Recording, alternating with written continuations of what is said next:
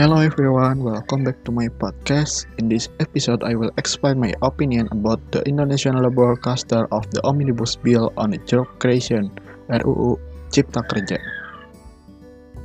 First of all, what is Omnibus Law? Omnibus Law is a set of rules or set of laws that cover several aspects at once. This is actually a very desirable idea by President Joko Widodo because President Joko Widodo wants to simplify all the complicated regulation in Indonesia, especially related to bureaucracy. Because many are complicated and involve many people, that's causing a lot of potential corruption.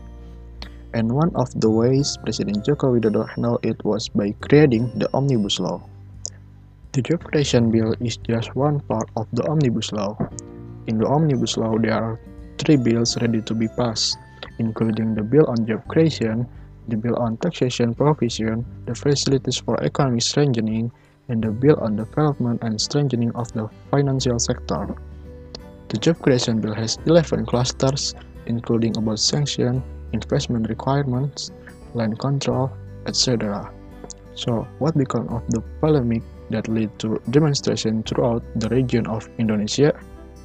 In my opinion, the first is the ratification of the Job Creation Bill is too hasty. The public judges that in a pandemic condition like this, the government should focus more on handling and controlling coronavirus transmission.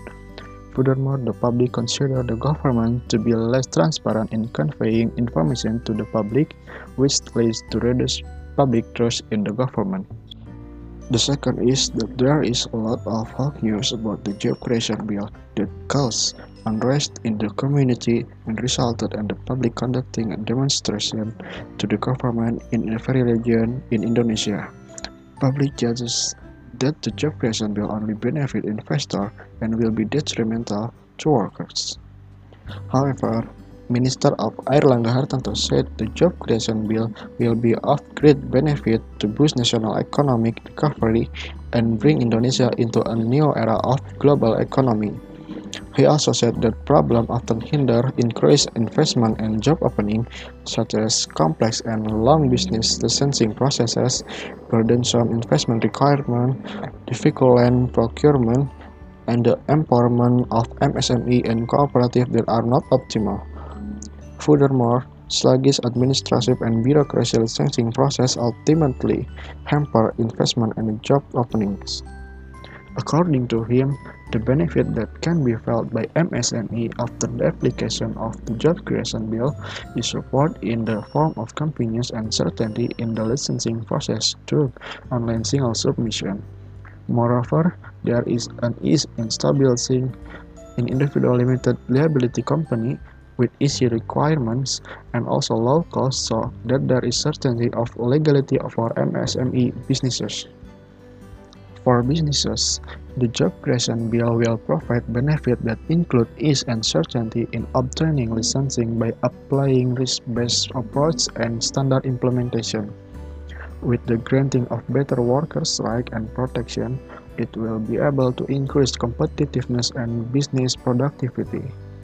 Businesses also get incentive and convenience, both in the form of fiscal incentive and the ease and certainty of service in the framework of investment, in addition to the wider field of business activities to be included in the investment, with reference to the business areas prioritized by the government.